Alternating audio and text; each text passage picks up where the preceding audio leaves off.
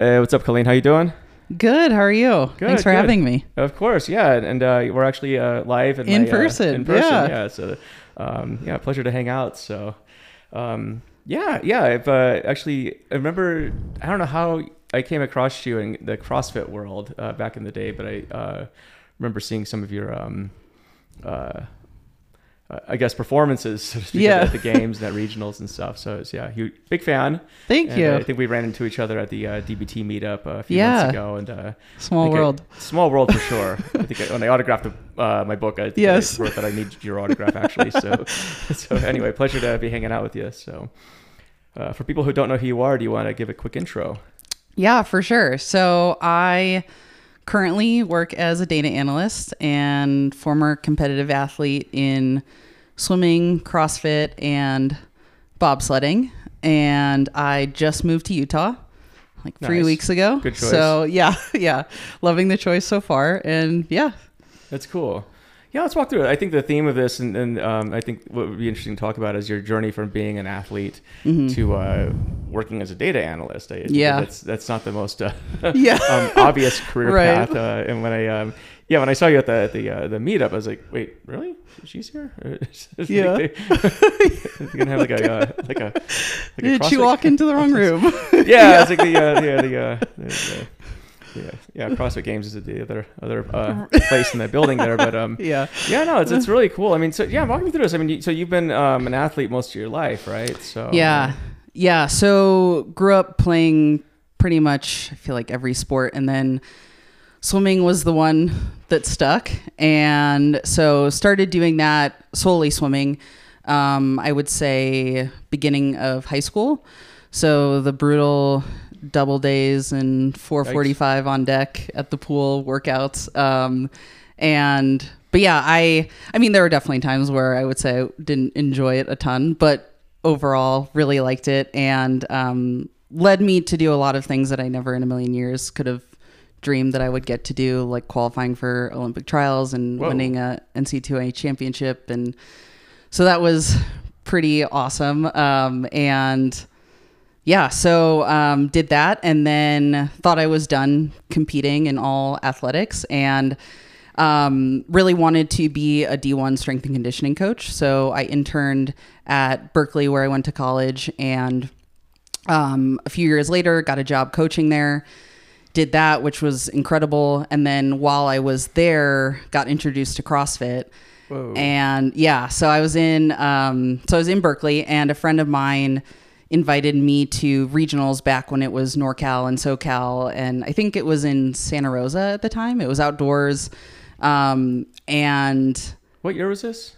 uh, 2013, I want to say. Okay. Yeah, yeah. And um, I was just in awe of everyone competing, and especially just the women, the weight they were moving and stuff, and the stuff they were doing on rings. I was like, this is wild. Who were some of the who were some of the top women back then? I'm trying to remember. I do remember Annie Sakamoto was competing at the time. Yeah, yeah. Um, and then that was the year Sam Briggs won. I was gonna say Sam Briggs was Lindsay yeah. Valenzuela, um, Val Voboril. Yeah. So that was a that was quite the crew. Like Yeah. major OGs. Yeah. Like Yeah, CrossFit time. royalty. yeah. Oh yeah. Yeah. But yeah, so that was so then my friend and I um, signed up for a CrossFit gym the following day in San Francisco, and I was absolutely hooked. Um, well, and it's funny too that actually wasn't my first time ever trying CrossFit. Oh, that's okay. Dog out. Let's push you, what she said. um, the joys of recording live. Yeah. but uh, Um, but yeah, I had tried a class and um, I think it was just there were kipping pull ups, double unders, and something else, all stuff that takes quite a bit to learn, you know, when you're first getting into CrossFit. So I'm not going to lie, I didn't have the best time. And I was like, ah, maybe CrossFit's not for me. And then after going to this competition, not that I necessarily thought I was going to compete in it, but I just loved the community aspect. And that was definitely something I missed from collegiate sports was getting to show up and kind of suffer together yeah. in a way. Wait, which gym was this again that you went? Was it Uh, so this was uh, United Barbell in San Francisco. okay? Yeah. Why do I feel like I've heard of them before? Are they popular for anything in particular? Um. Barbell. Anyway. Yeah.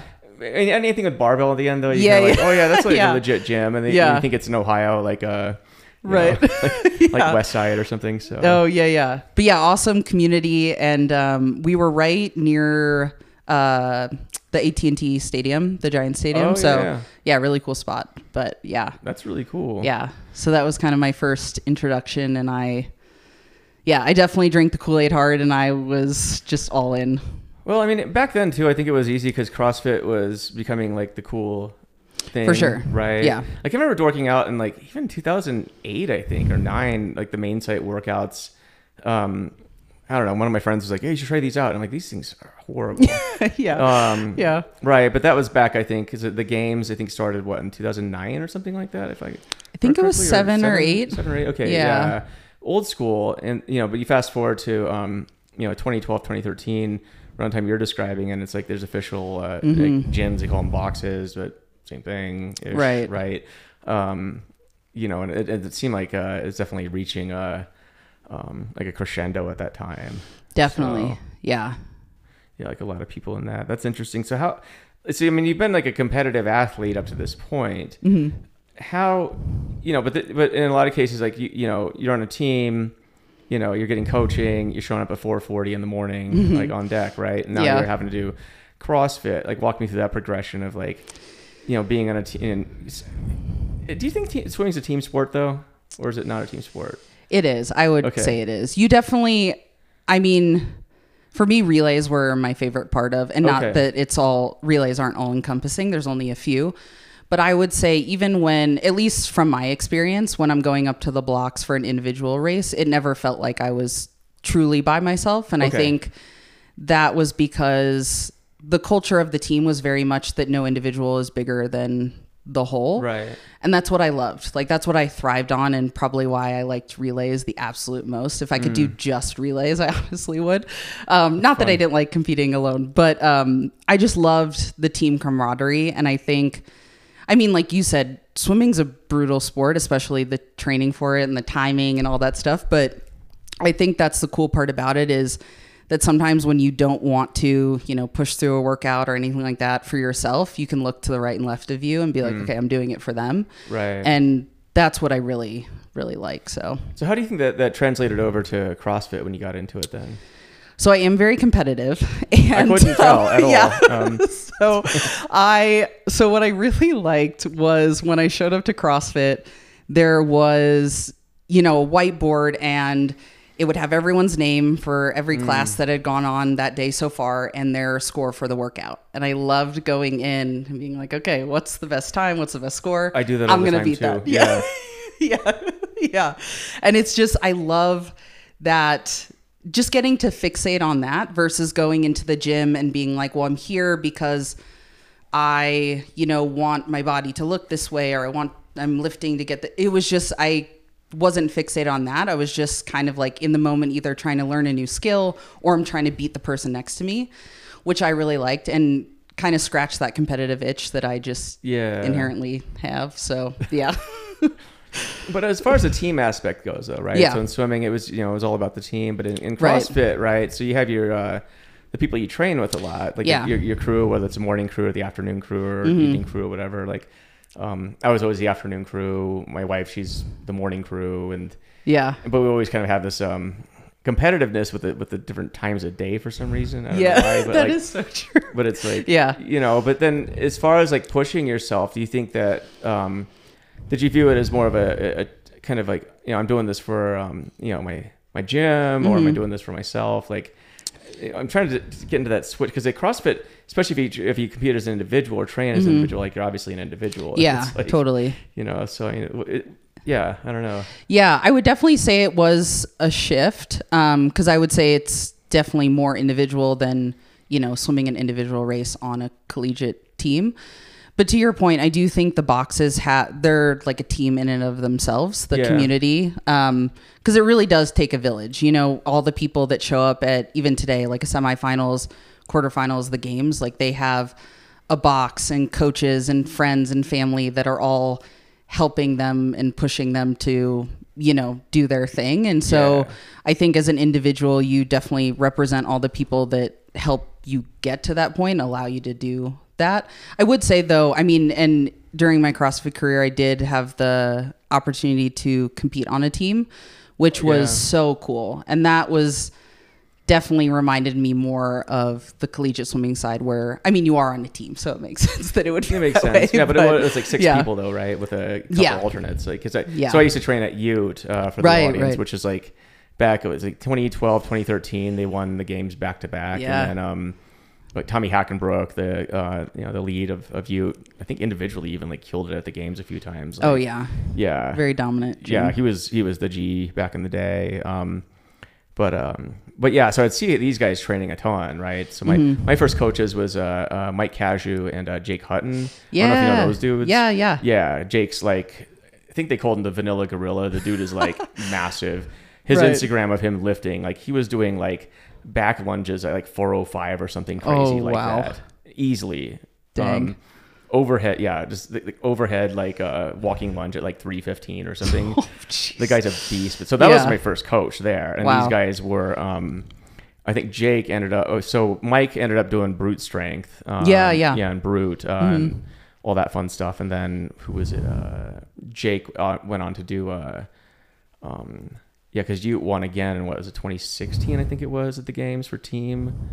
We got third or something, and then the Wasatch Brute won the next year. But Oh, that's right. So I'd watch these guys train though. I'm like, holy crap! Like Yeah. I've never seen anything like this. Like I've, I've, I, in my own little way, I've done in competitive sports, but nothing like that. Where these guys are just like really pushing it. And, Mm-hmm. Yeah. and so you definitely can appreciate the team aspect. I mean, when you were on the team, um, first, what team are you on? And then walk me through that dynamic of just like training and how it uh, compared to being an individual um, going to the games. Yeah, so I was on the NorCal CrossFit team. It's a legit team. Yeah, so Jason Khalipa's gym and um, was on the team with one of my best friends still to this day, Molly Volmer, who she was when I was getting into CrossFit. I, I mean, I still look up to her, but I remember competing against her and just being in awe. And it's Oh, wow. pretty wild that we became best friends. But um, so I competed on NorCal CrossFit and.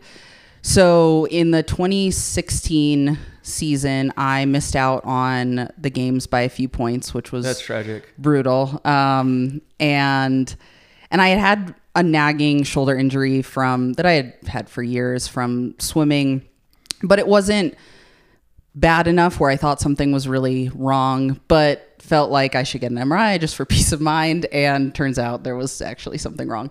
So, um, so basically had to talk with the doctor. They're like, hey, if you don't plan on doing any of this stuff or want to lift and whatnot, I mean, you can let it be, but it's not going to be great. So I was like, well, I want to keep doing this, so I'm going to get surgery. So, so knew that going individual the following season, 2017, just wasn't. There was no way I could go individual, um, and not that team is by any means easier, but It's just um, different. yeah, exactly. Just different. And so, and I'm so thankful, honestly, through that whole process because NorCal was putting together a team. And I'm so thankful that for that team because honestly, I, I mean, coming back from any injury is not fun and Right. especially the mental piece of it.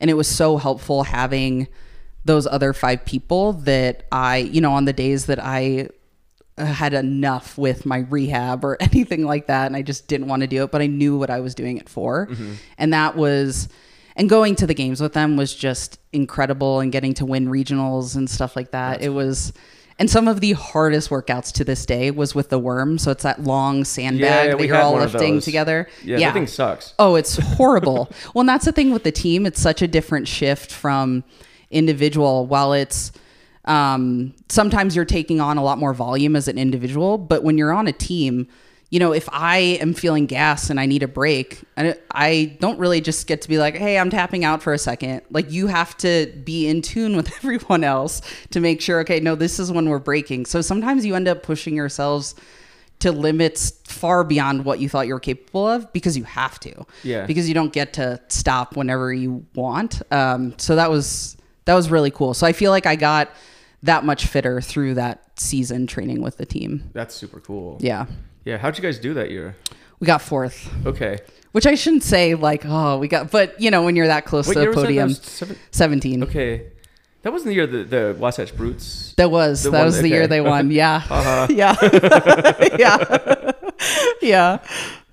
Oh, that's funny. Yeah, I, I, yeah. For the audience, uh, the brutes um, were the evolution of the uh, of the uh, Ute uh, gym here in Salt Lake City. Um, Yeah. and so they uh, train a bit north of here. But um, those guys, I, I mean, I, I was watching them train, and that was it was crazy how much Mm-hmm. you know. And they and the thing is too, I think the uh, the head coach at the time, or the head of the team, uh, Adrian uh, Conway, like Oh yeah. yeah, yeah, he was. He, he, I don't know. He just has really good leadership skills. Mm-hmm. It was cool, and that really went uh, came through in the um, you know how they performed because it was like Yeah. Mm-hmm. everything was in sync. Like everyone was like just on it. I don't know what happened, Yeah. but it just it clicked. So Well, that's a thing too. You have to have such good communication skills, and Yeah. sometimes without actually communicating either, because that's a you know you're not only you know you can barely breathe and you're tired and stuff, but you're also having to pay attention to everyone around you or the person that's yelling out.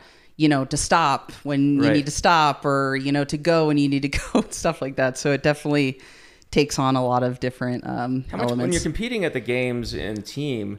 How often are you looking at, or even individually, how often are you looking at the person next to you, or the or the Oh. leaderboard to see like uh, how the scores are? it kind of i would say very rarely i mean when i was competing on a team you're we had at least one person for every workout that was dictating like with the worm for example that you're all holding um, like this giant sandbag you have on your shoulders and you know you'd have to progress it forward through the workout. And the person in front's the one dictating like hey we got to stop. So you're always paying attention to them. Also you know you the better the more you're in sync with that the easier and more efficient it will feel. So you're always paying attention to the person in front of you just to make sure your cadence is matching up um, as far as individually i don't there's very too, few times where i'm really looking around i would say. I do remember the last or in 2018 at regionals i remember there was one workout where i was in the lead by it was one of the i got to win a regional workout which was really cool on my own. And That's cool. i remember like looking over i remember my parents were freaking out. They were like why is she looking over? She needs to focus on what she's doing. And i was focusing. But um but i would say for the mo- most part there are blinders on. But i would say sometimes like another event at that regionals I remember I was neck and neck with another girl, and there were these really heavy overhead dumbbell lunges. And we were kind of paying attention to each other, where it's like, well, I'm not going to pick it up until she picks it up, you know, kind of a thing. So you're you're feeding off each other a bit, but I would say for the most part, you have your blinders on a bit because you also don't want to, you know, everyone has a strategy based on their uh, strengths and weaknesses, and you don't want to get you know go out too hot, you know, because you're trying to catch someone and then you blow up at the end of a workout and stuff like that. So so it's good to know where you're at, but primarily stay within yourself and know that you have to run your own race. Yeah, that's a good point. That's interesting. And then from CrossFit, you- didn't stop there. So No, went to um, yeah. another Yeah. sport. So. Yeah. So I, um, after the 2020 season, um, I got recruited to um, try out for the U.S. national bobsled team, Okay. which I Sounds a lot like CrossFit and swimming. totally. yeah. um, yeah, I was kind of at first. I was like, well, I had no idea how people got into bobsledding, and How do you get into bobsledding? I've always been curious. so I think a lot of it is through word of mouth. I think people know someone who did it or tried out like and did a speakeasy or combine. something? Yeah, Like- yeah, like secret code, knock twice. yeah, no. Um, well, and I think too, it's probably more prevalent in sports like track, for example. Especially a lot of women will go from track into, Oh, or even volleyball, stuff like that.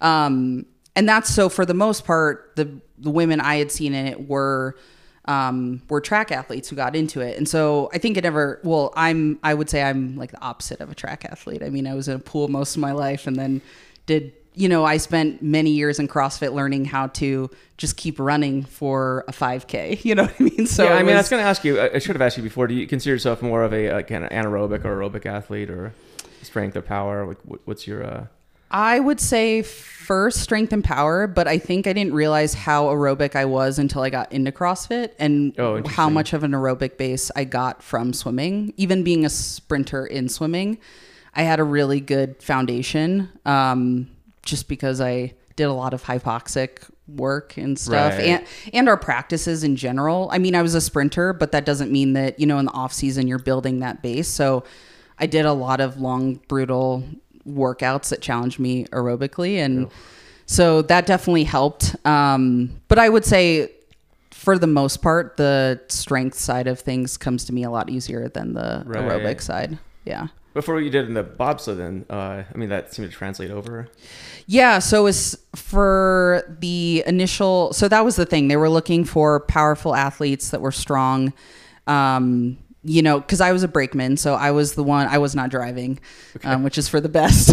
Um, but I was in the back uh, helping the sled get up to top speed as soon as possible. Oh, okay. So essentially, you've got like 15 to 20 meters to just start sprinting with the sled, and then continue that speed as you're jumping in. How many the people are, are in the bobsled? Two. Okay. Yeah. Yeah. So, um, so yeah, so that was definitely a new thing that I had to learn was how to run properly and Oh. proper sprinting mechanics. Yeah, because I had I had never learned how to. Again, it was a lot of my running training in CrossFit was you know 5K work. Um, having to run for a few miles and then go do a clean and jerk or something like that, you know, and there was we did some sprinting, but it was such a small piece of the programming that there wasn't a lot of um, a lot of training centered around that. So, Do you train to become a brakeman then? so I would say it's a lot of sprinting work. So dialing So what kind of in sprints? Like what what uh, what distance are you talking about? Uh like 20 30 meters Okay. or so. Yeah, not not very long Would at all. like a sled on you or something to? Uh, so honestly, a lot of the off-season stuff, you're just purely sprinting, not with a sled. Okay. And then you'll also start to, as you get closer to in-season stuff, working with just like a regular prowler sled. Um, there are some sleds that, uh, like the pilot that recruited me, she had one made that mimicked the, um, mimicked a bobsled essentially, not the full Oh, bobsled, yeah. but just um, like where the handles were and everything, just so she could practice a lot better, which was really cool. Um, but then in both in Park City and uh, New York, which is where the two tracks in the U.S. are, they have um, a track, so you don't, so you can practice just the initial push and sprint without actually having to go onto the ice, which is really cool. So Probably prevents injury too. Yeah, for sure. I mean, was it scary your first time going down a Yes. bobsled? Okay. Yes. that seems terrifying. Yeah, I. So that was the thing going into. So I went out to New York and we trained for maybe a week or two, and then um, then the track was ready, the ice was ready, and all that stuff. So we got to go down it, and basically the first day they just told me just whatever you do, get in the sled. They were like, we don't care how fast you push it, what it looks like, just make sure you get in the sled. What happens if you don't? Uh, if you don't, it really sucks for your pilot because one, Oh, it's yeah, a lot yeah. harder to drive it down because you don't have the weight uh, keeping it down in the back, so the back kind of fishtails. Yeah. And you're supposed to be in charge of the brakes, so when they get to the bottom, they're gonna have to figure out like how to scooch back Oh, and pull on the brakes. So it's all bad. So you just they were like, we don't care if you take two steps and then get in, like just get in. How does it work in the opposite though? So if a brake brakeman gets in, but the pilot doesn't get in, is that okay? Oh no. Uh I don't know if that's maybe that's happened, but I I don't know what would Okay. happen. Are they if- in it already and you're just pushing it? So you start initially both out of the sled Okay. and then you um you start pushing the sled at the same time. And then the pilot will get in like a second before the brakeman does. So the pilot gets in and then the brakeman takes like two to three more steps and then you're in. Okay, I just make sure it wasn't like, hey, just kidding. Oh, yeah. fun, like, oh, or gosh. something, right? Like that they- would they- be horrible. yeah. So when you trained, was your pilot experienced, or were you both yeah, new? Okay, so that helps. I was very fortunate that my, I mean, the entire U.S. team when I was there, um, amazing pilots, very seasoned, and the um, pilot that I went with my first time, Kaillie Humphries, multiple gold medals, Dang. very, very Okay. good. So I felt very safe. I was like, I'm good. Your my life is in your hands, and I feel good about Right. this. Um, and I remember because when you're a brakeman, it's good to know, you know, how many turns there are in the track and everything like that. And I, you know, given it was my first time, I had no idea where I was in the track as we were going down. But I knew in general that it was going to take around 50 ish or, or a minute. So I was just counting in my head and waiting for it to be over because I had no idea where I was. what comes to mind is, like uh like water slides, like the the, the Oh, ones with the mhm. tubes. I don't know. Yeah. Did that your first time did it feel like something like that, or was it just uh, no, it's a lot. Uh, it's not nearly as gentle. So basically, you're in like a metal container, and you're kind of getting pushed around. And there's also a lot of um, uh, like G-force getting like so you're getting like smushed in half, which is good. You want to stay as low as possible, um, but it's pretty wild. You're just kind of there's no seatbelts, no like anything like that. So you're just holding on to the frame of the bobsled. Who thought of this sport? I know Um, it's very interesting. well, and it's wild too. In Lake Placid, they still have the old track that was there years and years and years ago. And you look at the bobsled and how it's progressed and everything. It's Okay. pretty wild what it used to be like. what was it like back in the Uh, day? Just way more minimal.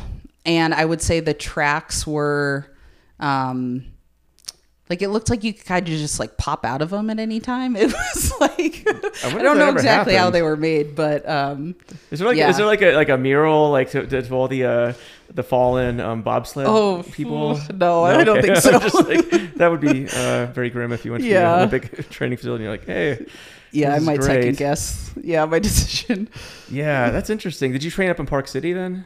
Yeah, so I got to compete there and train there. That was a lot of fun. Um, that was my first and only crash I had in Oh, Park City. Um, so that was pretty wild to experience. what was that but- like? Um, so it was pretty much like they had because they run you through a protocol of i mean they have to for safety reasons. Um, like hey here's what you do. If you crash here's what it's going to feel like. Um, and so they did say that you'll something won't feel quite right and given that i was still so new i didn't really know what i mean it feels pretty violent altogether so you don't really know you're like was that supposed to feel like that i'm not quite sure Yeah. um, and it goes really quiet for a split second, and then all of a sudden your head's on the ice. So Whoa. yeah, so I remember, um, yeah, all of a sudden we were, and you don't go fully upside down; you're just on your side. Okay. Um, but yeah, so my helmet was just sliding on the ice for a bit, and I was just hanging on. For Was your helmet on life. you? Yeah, yeah, yeah, yeah, yeah, yeah. Thank God for helmets. So, and it's interesting too because every track starts to go up a little bit through the finish line, and Oh, so interesting. we crashed and we went through the finish line, which was good because we were trying to qualify for a race, and because I stood in or stayed in the sled.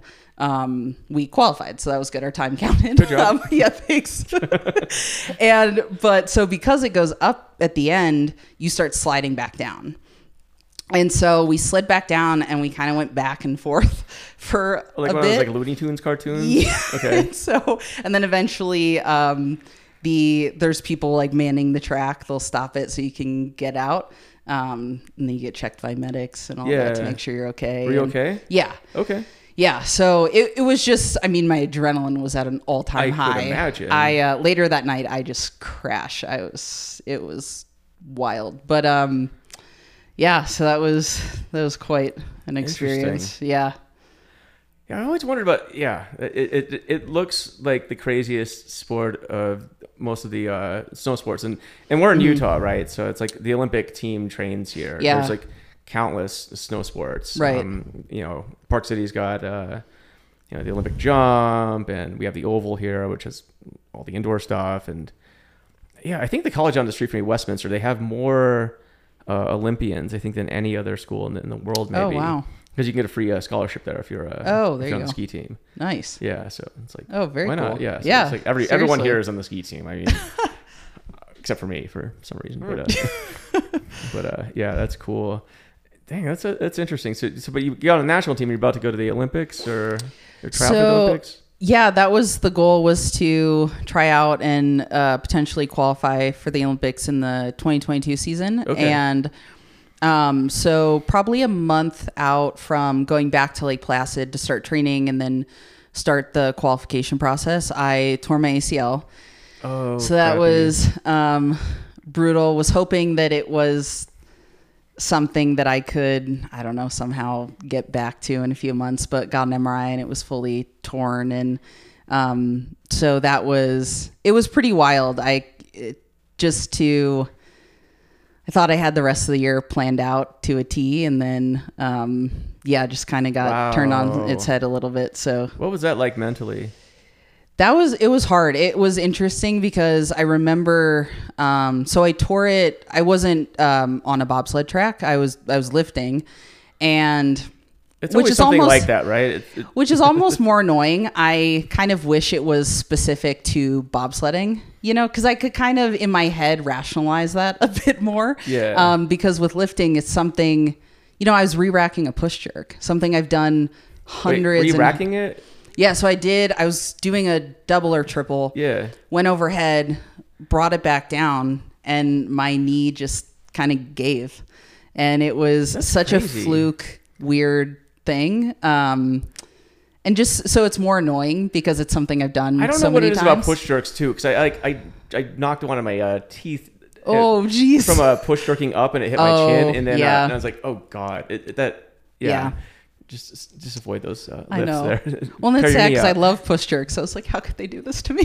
right. but That's um, crazy. I guess you, it is a lot of load though. you know, yeah, on your knee. So Totally, yeah. So it was really weird, and I remember in that instant, kind of, just kind of seeing that dream or Olympic dream, kind of like flashing. Bo- Not that it was by any means guaranteed. I was going up against a bunch of amazing athletes who have been it- doing actually, it what is forever. that whole But selection process like? So you're you're trying out for the Olympic team. yeah, How many people are you against, and like, what what happens? So it kind of depends on the year, but I want to say that season there were probably around 15 to 18 women Okay. trying out for it. And then so there's alternates as well, but um, essentially there's um, a combine where so they're taking into so there's a whole committee that kind of makes this selection. And then they also take into account obviously the coaches feedback the pilots feedback teammates feedback. Um, and the committee is made up of former athletes as well. And so Okay. it's uh and so during so they still have a season going into the olympics. And so they use a lot of that season to take into account who should be in the sleds at the olympics. Um and yeah yeah so it's So not a lot of people. I mean, you- so do you feel like you actually had a good chance of of um of uh getting in if you if you had uh if you hadn't blown out your knee? I definitely so it's hard to say. I definitely felt like so from the because I learned so much about what was to what I needed to do and what were my weaknesses in the Okay. sport after the first season. So I sought out a coach um, who had been a bobsledder himself, and he now works um, with a lot of NFL athletes and was super super knowledgeable about what I because I was like I I know very little about bobsledding still. I was like I don't know how to trade myself in it, and so I was like I and I don't have you know four to eight years. You know I'm trying to make it next year. You're like a noob, basically. Yeah. Oh, very much. Yeah. And so I felt like working with him up until you know my I hurt my knee. I there was so much. I was so excited to more than anything else, like see where I was at after putting in all that work and training a way that I had never trained before. Yeah. And so I think that was probably the toughest part was just not getting to show up, Right. um, regardless of how it was going to turn out. Um, and and I had been competitive going in, in you know the prior season, so it was just and that was unfortunate because I felt like I was finally getting some really solid work in, and I understood the trajectory and where I was going, and so that was just hard too. But more than anything, just not being able to know to just to see it through, if anything. Yeah, so that was that was tough. Well, yeah. But that seemed to have set you up for the next Yeah, thing. So, no, uh, so let's see: swimming, uh, CrossFit, bobsledding, and uh, Seems appropriate. Data analytics. data right? analytics. so, uh, yeah. What's up with that? Yeah. So Did, yeah. did somebody approach you in secret and say, "Do you want to?" Um, You know, data's pretty cool. You, you ever think about uh, maybe becoming an analyst sometime? No, so it was yeah, so interesting. Um, so I was while I was competing in CrossFit, I was getting my master's in kinesiology because I figured I was going to go back into some form of maybe collegiate coaching again, and through that, kind of realized that I had more of a passion for the quantitative side on of things, and I kind of was already geeking out in data for myself as far as just in training and whatnot. Um, Do you track all your workouts? I do. I yeah. do too. I have a Yeah. spreadsheet with every workout I've ever Oh, done. Oh, dude, that's awesome. I Yeah. really wanted to do something with all of the Same. data, yeah. which I don't know what I would do, but well, I I track. And we get back to the analytics part in a bit, Yeah, but it's like I always I always um, see where I have uh, good uh, runs and then where I kind of start messing up. Like yeah, climbing, especially, I could track every climb I do, like every climb I do. Yeah. which is weird. And workouts as well, whatever it is. But it's oh, like, for sure. what what leads up to having a success? What what leads up to maybe Mhm. like you know just completely flubbing at stuff and you just Yeah, shouldn't be doing it. You know today, No, right? So it's totally. like- so yeah, and, it's, and I always track like my squats. Like I have a, uh, I'll show you, but it's funny because it's like um, number of reps, uh, sets, weight used, and like total pounds per per. Oh, per nice. time. Yeah, yeah. But it's interesting going back and comparing. right. You know, so uh, what what do you track? So for me, I mean, when I was competing, I tracked every workout. I was also tracking all my food and stuff, Okay. which was now I don't, but I was tracking it Yeah. a ton. Um, now I really like tracking my sleep, which I again, Like I'm not doing Yeah. Anything with it, but I You just get really readiness like score. Yeah. Oh, I well, actually, I have an Oura ring, or they have a readiness score too. Yeah, they do. And I love. I don't know why. I just love looking Oh, at that stuff. But but Okay, yeah, I want to do something with yeah. Yeah, Yeah. I feel like a lot of athletes are though. Like there's, I I think think, so, there's too. a stereotype, you know, in in the tech world, um, that uh, athletes and jocks are um, stupid and a bunch of meatheads. These are some of the smartest people I know. Um, you know, athletes and um, and whatnot. Because I mean, you, you have to at a certain level. Um, I I guess nerd out on this stuff, right? Like, this, you know, you can go throw Mm-hmm. Oh, you're weight invested. around, but it's like I don't know, or you can have like a program and Oh, for sure. If there's no rhyme or reason, like, and that's the thing too in competitive sports, it everyone's working hard. oh yeah, So it's it's not enough just to work, you know, like you said, push yourself, lift all the weight. First of all, you have to do there has to be a rhyme or a reason. Mm-hmm. Because right, if you go in guns blazing every day trying to max out all the time, you're not gonna go. Oh yeah, I mean. I even remember the, the best programming I ever got was from uh, Jake Hutton, who we talked about earlier. But like, Yeah. at, at you when he um, was programming at the gym I was at, it was like squat progressions, for example. Like there was like six, eight weeks. yeah, You're just Mm-hmm. yeah. squatting and doing CrossFit workouts. But it's like your main lift is, and it's like Right. Mm-hmm. everything is dialed. It's like you know one and a quarter, you know, up and down, and like tempo Totally. squats and like all this stuff. And like this is brilliant programming. yeah, Right, and it all the whole goal is that you know, um, you know, have you uh, you know, hopefully get a better one RM at some point. But it's Right. like, yeah, you just don't go throw weight around. No, right. So and that's with everything else right it's and now especially like in any sport it continues to get more and more competitive so it's it's about your sleep it's about the food you're eating it's your recovery is a huge component sleep and recovery is the one where I noticed that everyone's talking about that now. That didn't used to Oh, be a thing. Sleep no. now it's no like a recover i and that's the thing i mean i think we can, hindsight's 2020 we can all go but there's so much um i just didn't know you know growing up in sport and that's the thing it just wasn't talked about as much especially the recovery piece and now you know you and that's i would say at every competition that's the like invisible event so to speak. It's like if you're not recovering you're not like a crossfit Yeah. event you could be the fittest in the world but if you don't have your recovery dialed in by day four everyone's crushing you because you're not mm-hmm. recovering well. And so and i mean i think that spans to general population as well. Like if you're not getting sleep is at the bottom of the pyramid and if you don't have that stuff dialed in i mean you can still make gains here and there but if you unlock your sleep and recovery Yeah. potential you just unlock a whole new level of everything else so Mm-hmm. and it's cool that it's being talked about so much now For sure. Yeah. Yeah. It is interesting. Part of me is wondering like how much of it is uh like uh I don't know, companies like having apps. Yeah, that's like, Like, like, oh, you guys need to sleep more, but you, you couldn't And you track it without need- our right. app, right? it wasn't important then but now it is yeah. So yeah, that's awesome. But back to analytics. Okay, so Yeah. you, you're, you're a nerd. We, Yeah. we got that out of the way. You're Yeah. really competitive. Um, analytics though, like how this was a career Yeah. path. How did you get into that? Yeah. So my sister in law is a data analyst. Okay. And so I'd heard about the field from her. Um, my dad was an engineer by trade, and pretty much all my siblings were in some form of engineering. And I was kind of over in this island of I'm just gonna do Yeah. fitness or something. But I do kinesiology, um, yeah.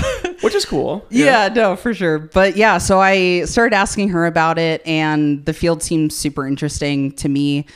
I had no experience though, and didn't know a ton about it. So I was like, well, I should, I need a technical skill set. I need to go get some education in this field. So I started looking up um, while I was still finishing up my master's. Started looking up if there were any remote programs that I could hop into. And so I found one through ASU and started that. Um, so was doing that while I was bobsledding. Oh, interesting. Um, and then was taking some Coursera classes to get introduced to coding, which I honestly thought I was going to hate. Turns out I actually really like, which is interesting. Um, which is it, it makes funny. sense in retrospect, actually. Yeah, and I think if anything, like I'm learning, it just like when I first walked into a CrossFit gym, a muscle up seemed so incredibly scary that I the thought of even trying it, I was like, I'm gonna feel stupid and I can't do this. And it was the same with coding. And then once you just you got to make the first step, however small it is, and you know you don't just figure it out all in one day. And like you said, it comes with smart programming and all that stuff. So um, yeah, so I started doing that, and then decided that that's what I wanted to make a career out of. And so I was planning on, you know, finishing up the bobsled season with however that would have ended up. And while I was, you know, laying in bed after surgery, I was like, well, I can start applying for jobs. Like, there's no, you know, if anything, I'll just get some practice. And ended up getting um, my started my first role. Let's see, in the fall of 21. Um, and yeah, so and just Nice. been learning, kind of drinking from a fire hose ever since. But it's been awesome. That's awesome. What are your What are your favorite aspects of uh, of data analytics?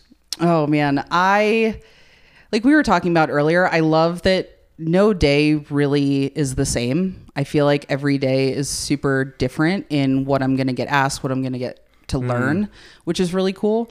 Um, I also really enjoy. Um, I mean, I think it like every company needs it, right? And it's it's just the field is growing so much and i also love the people that i've gotten to work with i also think not that i know i have kind of a weird um, uh, path into it but i feel like everyone i've met has a really interesting path into their current Oh yeah, data um, role and so that's been really cool and i feel like it's just been really interesting and awesome to learn from so many just incredible people right. Yeah, it's all about the good team too. Back to Oh, absolutely. team dynamics. Yeah. you know, over and over. right? Exactly. It's like uh, that's Yeah. that's everything, and that's how you learn on the job. Or yeah if you're with a bad team, I mean that that I, I've been in those situations too, and Oh, it for sucks. sure. Mm-hmm. But I've been with great teams, and it makes all the difference in the world. You know. So, Yeah.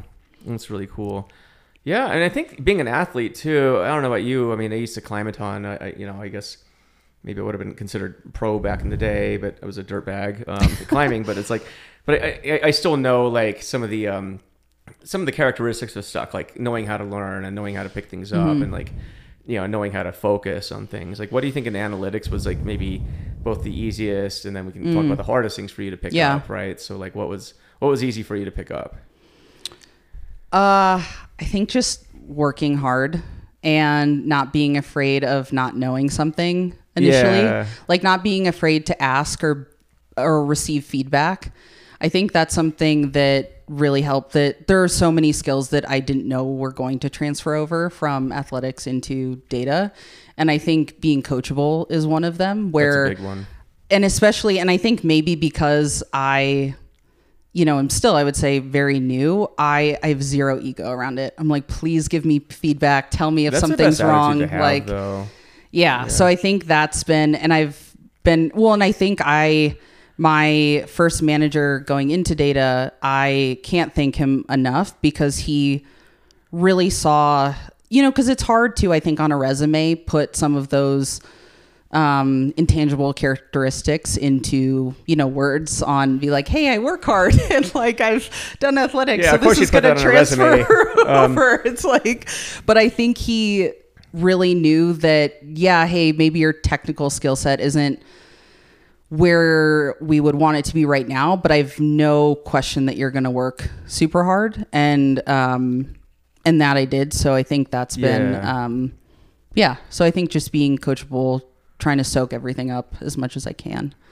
No, I totally get it. Like some of the, some of my favorite people are like athletes, um, military is the other one, especially if they're Yeah. like, come from like a special ops background. So Oh, like, yeah. To get there, you have to be somewhat crazy. Totally. One and then two, yeah. um, you just you have a good work ethic because you have to. Yeah. right? They ain't gonna select somebody to put through that training that's like gonna just you know mess around. Um, Yeah. So, but yeah, professional athletes or college athletes. I mean, if I see that on a resume, I'm like, okay, they know how to work, right? Yeah. You're not gonna get on a team Right. being lazy Yeah. and, Right. and yeah. uncoachable, right? Yeah. So Yeah. yeah, that's a big No, piece. totally. What was the hardest thing for you to pick up, or Um, what's been the hardest thing so far? Not the Yeah. I mean, I would just say continuing to kind of, not that I feel like um, I have to backtrack per se, but because I don't have, you know, I wasn't in, didn't take a ton of stats and math courses, you know, in undergrad because I didn't know I was going to be doing this. And so kind of having to, um,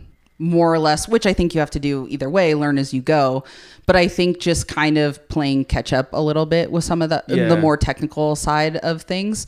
Um, but I think so much of that and having that mindset of like having that stats mindset and stuff. But I've also been really lucky, like you said, to have a really good team that their that's their strengths. So I've been able to learn a lot from them and how to actually apply it in real life scenarios. So, um, but I would say that was definitely the toughest at first, and just initially, um, I mean, just being scared of coding and stuff, as silly as it Right. sounds, it just looked it was so intimidating to me at first. But I think, and I think again, this might sound silly, but um, I, you know, throughout high school and college, I had a really hard time balancing academics and athletics. And I had kind of convinced myself that I was just really bad at school and Yeah. learning in that area. And I think going into getting my master's and um, going into this new field, if anything, it's just, it's given me a, a new confidence that I didn't have before. And realizing that it's not, you know, my work ethic and that isn't just confined to sports. I can use it elsewhere. And yeah, you know, coding didn't come as easy to me as, you know, lifting a barbell or something Right. like that. But I still had to work at that. And there was a day that I couldn't do half the things I can do into in the gym, but it takes time. And I think it's just Yeah. about also seeing long term and not just giving up after, you know, a few times that you fail. That's what I so, see a lot of people when they get into the field, whether it's tech or data, they think they want uh, quick wins. Yeah. Kind of like in sports. I'm sure you see this when you coach, sure. right? So it's like, oh, I can't, you know, squat like, you know, 500 pounds. Right. Like in, a, in a week. Like, okay, It's fine. like, yeah, stupid. that's right. Yeah. Yeah. Yeah, it's hard. What do you, what, uh, I guess over the next year for analytics, like what are you stoked to, to learn then? Oh man, I feel like there's so Like much. a million things. Um, yeah, Yeah, there are. yeah, there are, but- yeah, no, definitely. Um, I would say I definitely right now um, would like to continue to grow my coding skill set and just Yeah. be better at that. You and I have talked about, I mean, taking some stats classes just to keep growing that muscle, so to speak. Um, would definitely love to kind of dip my toes into some machine learning type stuff, but Yeah. but I think right now, like to your point of trying not to get ahead of myself, but um, just being the best data analyst I can possibly That was be. the advice I gave you. Yeah. Just, uh, and for the audience, I'm mentoring Colleen. Now, Yes. So she's also she's going to be coaching me, so it's a good trade here. But um, but the um, but no, I, I think because there's a the thing you don't want to be is mediocre, right? Right. You want to, or if you're mediocre, you know you are. You know you tried to be really good at it. Yeah. Like for me in like running, for example, like I, no matter how hard I try, I'll be an average runner. It doesn't matter how much effort I put into it. Yeah. I, I will be. I'm not. Uh, the other day, I saw my friend Jared Campbell, who uh, is like one of the best trail runners on the planet. Oh, planet. geez. Yeah. So I'm just like running up this thing, and he's like running down. It's like, eh. And I'm like, hey. So I won't be him, right? Yeah. He's done. He's like won like the Barkley Marathon like twice. The, Oh, uh, wow. The nasty one, and it's like, so there's people like that. I know. No, you know, I had a running coach, right? But I just know like the bounds. I just like I will be average at Mm-hmm. That's fine, but you got to push yourself to know these things. And the same with like learning Mm-hmm. a skill, any skill. Like you, you have to um, put put in the effort. Yeah. And you'll know if you're good or not. And there's nothing wrong with being mediocre, but you'll find the things that you want to be excellent at. But you have to Mm-hmm. Right. take, put in the time to know. Okay, so you know, put in the time. I'm an awesome analyst. as awesome as I need to be for, Yeah. for the job at hand. I don't know Right. what the most awesome analyst in the world looks like. That'd be interesting. I don't know that person. Yeah. Um, if you are the most awesome analyst in the world, please reach out to me. Right. Um, and we can get you on the podcast. Um, yeah. So, it, and it's, with with programming it's interesting right i think there's there's a notion of like a 10x developer or a 1000x developer and i think that's maybe i think a bit more tangible in some sense because it's Mhm. like you know how quickly can you ship features that matter maybe for an, an analyst i guess maybe it's you know how can you move the needle for your business Yeah. is maybe how i'd probably measure the an awesome analyst um, but there's so many components that go into that right So Right. the A little domain expertise measure. part of being an analyst, which I think is actually more important in a lot of ways than having the tech, technical chops. For sure. I think the technical technical chops are the, the table stakes. You got to have that stuff, but being able to translate that into solving business problems, Very um, true. You know, is is more. Um, I think the value out of an analyst and the role of an analyst is changing too, right? So. I think the, the uh, an analyst that's answering like what or when type questions, like descriptive stuff, like that's Mhm. um, you know gonna probably go away or at least change. But like Yeah. being able to dive in and answer stuff like why and, and how and help drive the business, Mhm. like that's I think where the um, you know the role is um is going. But that that also means like you know uh, then there's all the business stuff you got to learn now. It's like Mhm. okay, so how do I move the needle on a business? What how do I Yeah. think about competitive strategy and all this other stuff that like Yeah. they don't teach you at analytics school typically. But this is a- Right. in fact, I, I, I advise the uh, the um, University of Utah's um, uh, programs, and we were meeting the other week, and I was like, you know, the, the things I wish you would. Uh, it wasn't me just saying this either. There was a couple other people, but like the, the business stuff, learn to interface with the business. Like I wish you would teach more of that because that's Mm, key. Like get requirements, understand stakeholders, and Yeah. what do they want, and and so forth. So I'd say that's um, uh, for the audience. It's, it's it's something you should think about, and for Colleen, Yeah. um, yeah, that that's that's the uh, that's the yin to the yang, right? It's like all the technical stuff, the coding, stats. It's like you got to learn that. That's For sure. That's but then there's all the whole other universe of of, of uh, Absolutely. everything, and it's um, yeah, So- Oh yeah. Well, and I think to your point, I think that's another one of the reasons why I love it so much is the problem solving piece yeah, and getting to have those relationships with stakeholders and figure out like, okay, how are we going to make our product better to help our customers Yeah. and like really helping people. I also think is another thing that I love about That's cool. it and like getting to talk to our customers or our customers coming in and being like, wow, like we're really making a difference. And I think that's really cool. So every day trying to, like you said, move the needle a little bit. And I think it's really cool. Yeah, when you see all of that work that you and your team have done to like for that decision that ends up like making a really big difference, you're like, wow, like that's incredibly rewarding. And not that Yeah, that happens like sure. every day, but Every but day you know, yeah, it's just, changing making, the world, making miracles. It's Yeah. great. Yeah, but I think I really appreciated that bit of advice about really focusing on, you know, what I'm doing now because I think it's so easy, especially since there's so many parts of the business in the field. It's really easy to be to get distracted and want to do a million things at a time. But yeah, but just like in fitness, like you said, if your goal is to, you know, squat really heavy and then also work on your gymnastics and all these other things, you're not going to do 10 things all at once, right? You're going to tackle it one piece at a time. And so, so I really appreciated that because it kind of brings me back to earth a little bit. Well, so. it's easy though to get distracted, right? I mean, you could you could go learn, um, you know, data engineering. You know, here I am, I'm Right. up the book. You know, um, you could learn that, but I think it, it's and in due time, maybe you do, right? Yeah. Maybe spend the twenty percent time, quote unquote, you know, for new learning new stuff and keeping Mm-hmm. on top of it. Like the way I learn is like, you know, on my iPad, I, I just queue up articles, I read them on the weekend. There's probably Yeah. fifty of them. Just go through them, see what's up in the world. Read a lot of books, learn the fundamentals. I think I gave you uh, Ed Tufte's um, book on visualization. That one's fan, you know fantastic. Yeah, I'm Like, excited. read the classics in the field. You know that's like a big one. Mhm. Um, but just you know, I think the cool thing with you is you have humility and, and like you, you you're eminently coachable, which is like amazing. Um, uh, some people, it's like I do a lot of mentoring. I, I used to do a lot of mentoring. I don't do that much mentoring anymore. Um, but the uh, I only take on certain people. Um, well, I feel very, very yeah. special. Thank you. but the uh, but yeah, some people I think they, they want to try and do everything at once, right? It's like, Mhm. well, why can't I learn, um, you know, uh, I don't know, just any number of things like machine learning on top of you know visualizations on top of whatever, right? All at the same time. I'm like, you got to build Mhm. a foundations and especially you know if you're coming into it like with math for example right like math is very foundational if that's what you're trying to brush up on or review it's like you got to Yeah. start from like basically um you know your lowest point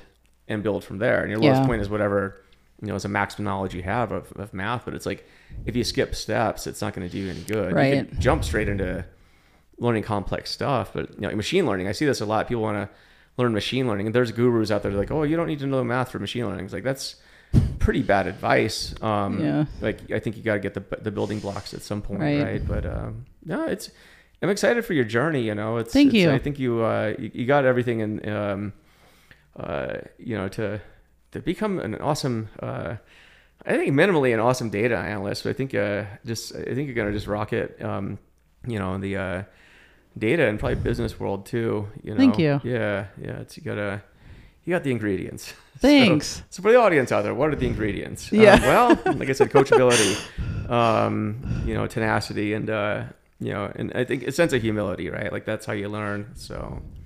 And keep going every day because you're gonna burn yourself out otherwise. for sure. Yeah. Yeah. I think that was definitely um I had many a talks with um my brother. I'm I'm the oldest of six kids and so I'm Okay. super tight with my siblings and they are ju- have just been really supportive and awesome cool. throughout everything. Same with my parents. And um and I remember when I first got started in data analytics, uh, chatting with my brother, um, and I was definitely treating it as a sprint, not a marathon. Yeah. and he was like you gotta gotta slow your roll a little bit. It's It it's easy to want to it's but it's the uh oh, Oh, hello My dog can open doors for the audience, um, or she tries. it's to. very talented Um, yeah, she's very talented. Maybe uh, you can go do it in the CrossFit Games there. Uh, Yeah, there you go. so, but yeah so i think uh that's also great advice is just that yeah again not gonna all happen in a day or a week oh, it won't. There's, there's a anything, so progression out there, yeah. right? But you know how this works. I mean, again, you know, you're very accomplished in you know three different sports like that. Um, you know, you don't, you don't get there by sheer luck. You might get there with one, Yeah. but even then, it's like to, you know, um, did you say you you, quali- you, did almost qualified at the Olympics for, for swimming too, or i went to olympic trials Olympic trial? Okay, Yeah. yeah. I mean, to even get to that point, like that's that's not a fluke. So it's like I just sort of stumbled into you know the Olympic trials. Right. Right, that doesn't really happen. So yeah so that's really cool. Well, awesome. Well, it's been a, fun chat. Yeah, um, thank know, you. Looking forward to uh, to mentoring you, and um, you know, uh, so yeah, it's be a lot of fun. And um, yeah, thanks for stopping by. yeah thank you so much for having me Anytime.